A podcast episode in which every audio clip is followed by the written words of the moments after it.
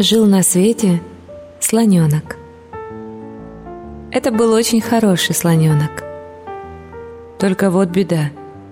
Не знал он, чем ему заняться и кем быть. Так все сидел слоненок у окошка, сопел и думал, и думал. Однажды на улице пошел дождь.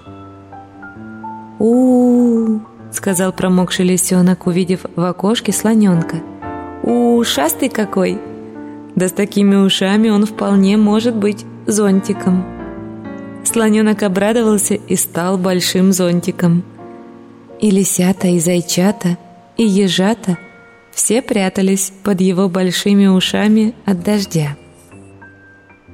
Но вот дождь кончился, и слоненок снова загрустил, потому что не знал, кем же ему все-таки быть. И снова он сел у окошка и стал думать. Мимо пробегал зайчик. «О, какой прекрасный длинный нос!» — сказал он слоненку. «Вы вполне могли бы быть лейкой». Добрый слоненок обрадовался и стал лейкой. Он полил цветы, траву, деревья. А когда поливать больше было нечего, он очень опечалился. Ушло на закат солнце, зажглись звезды — Наступила ночь.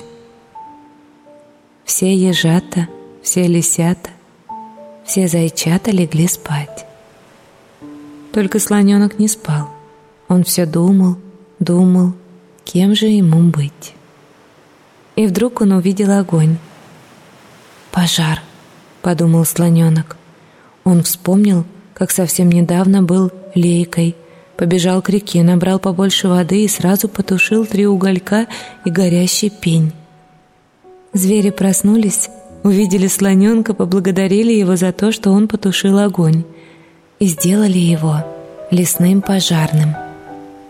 Слоненок был очень горд.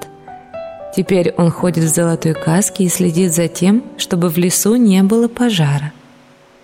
Иногда он разрешает зайчику и лисенку пускать в каске кораблики.